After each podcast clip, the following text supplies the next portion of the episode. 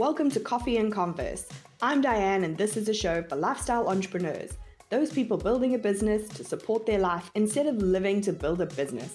If this is you, stick around for strategies on doing business more efficiently, with more ease, and in a way that feels oh so good to you.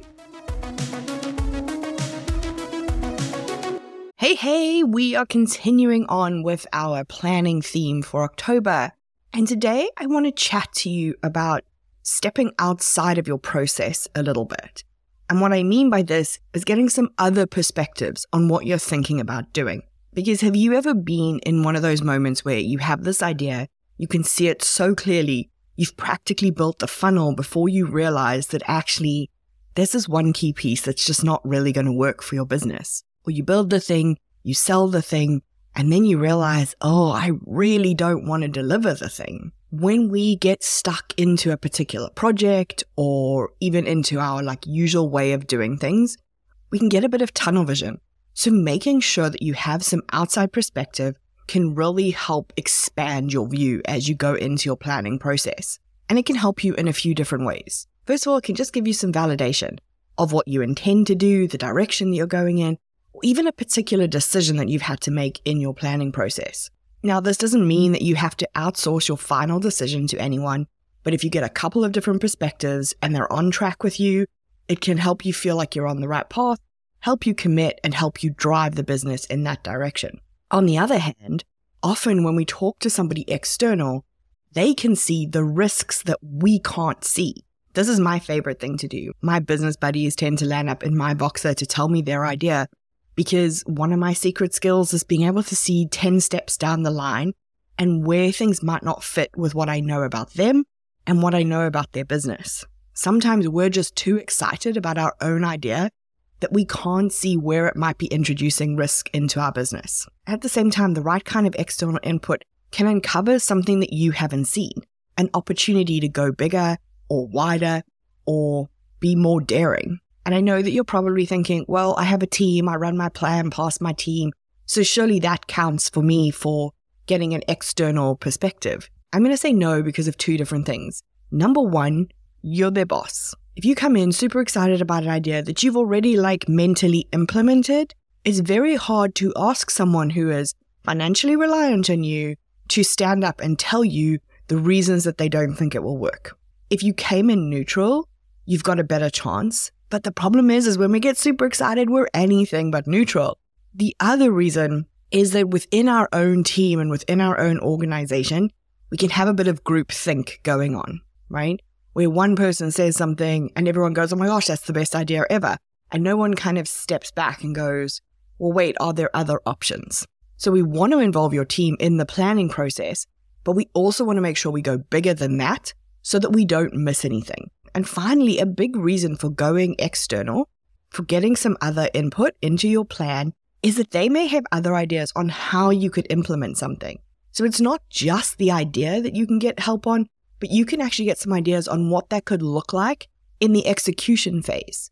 They might have a different idea for resources that you can use, or tools, or strategies, or the type of team member that you'll need to be able to implement it.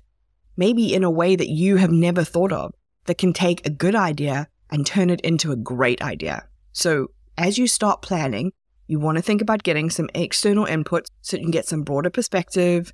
You can get some validation for any ideas or decisions you're feeling a bit iffy about. You can spot the risks that might be coming so that you can mitigate them. You can uncover any little hidden gems that are lurking in your idea. And you can avoid having that group think moment within your own team. And finally, that you might discover a better maybe more profitable way to do the thing that you're planning on. Now, there is a caveat to this external advice. You need to understand where that advice is coming from. Not all advice is created equal. What you're looking for is advice from people with the expertise or experience in the particular area that you're considering. This is going to make sure that you're getting the best and most up to date advice possible. What you don't want is to be basing your decisions on any kind of misinformation or misunderstanding or like the latest TikTok trend. You're looking for advice that's based on sound business principles. Because if you don't, you're potentially relying on advice that's going to take you time, potentially cost you money, to implement, tweak, customize to your particular business without any real assurance that it's going to work out.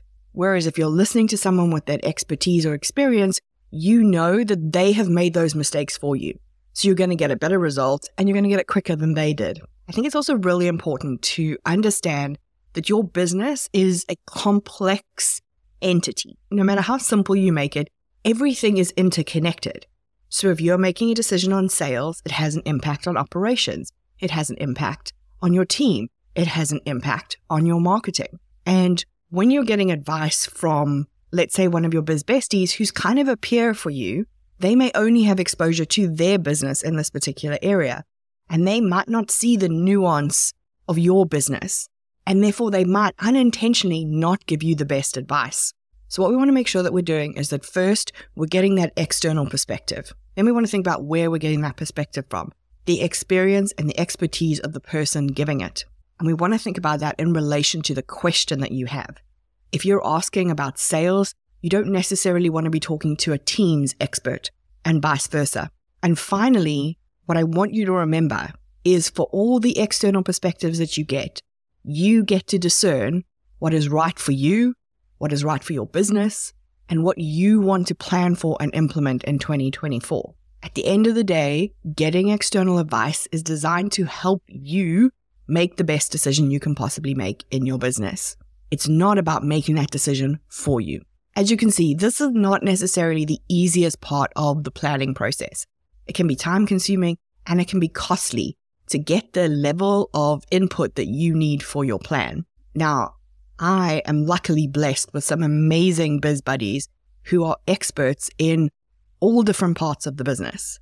So I've asked all of those experts to come and share their strategies for 2024. We've got sales strategies and marketing strategies to make you more money. We've got team and operation strategies to help you keep more money in 2024.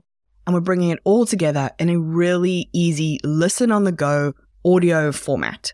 It all drops on the 30th of October and you get to keep unlimited access to it so you can come back and listen to it over and over again as you're making your plan, as you discern which of those strategies you want to implement in your business. So head to dianemayor.com forward slash more, M O R E, or to the link in the show notes. Everything drops the 30th of October. Come and join us for free. I've already been editing the submissions, and I can't wait for you to hear and implement these strategies.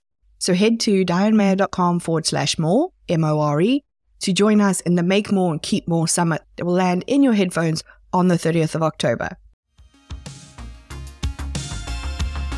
Enjoyed this episode, don't forget to follow the podcast and leave us a review.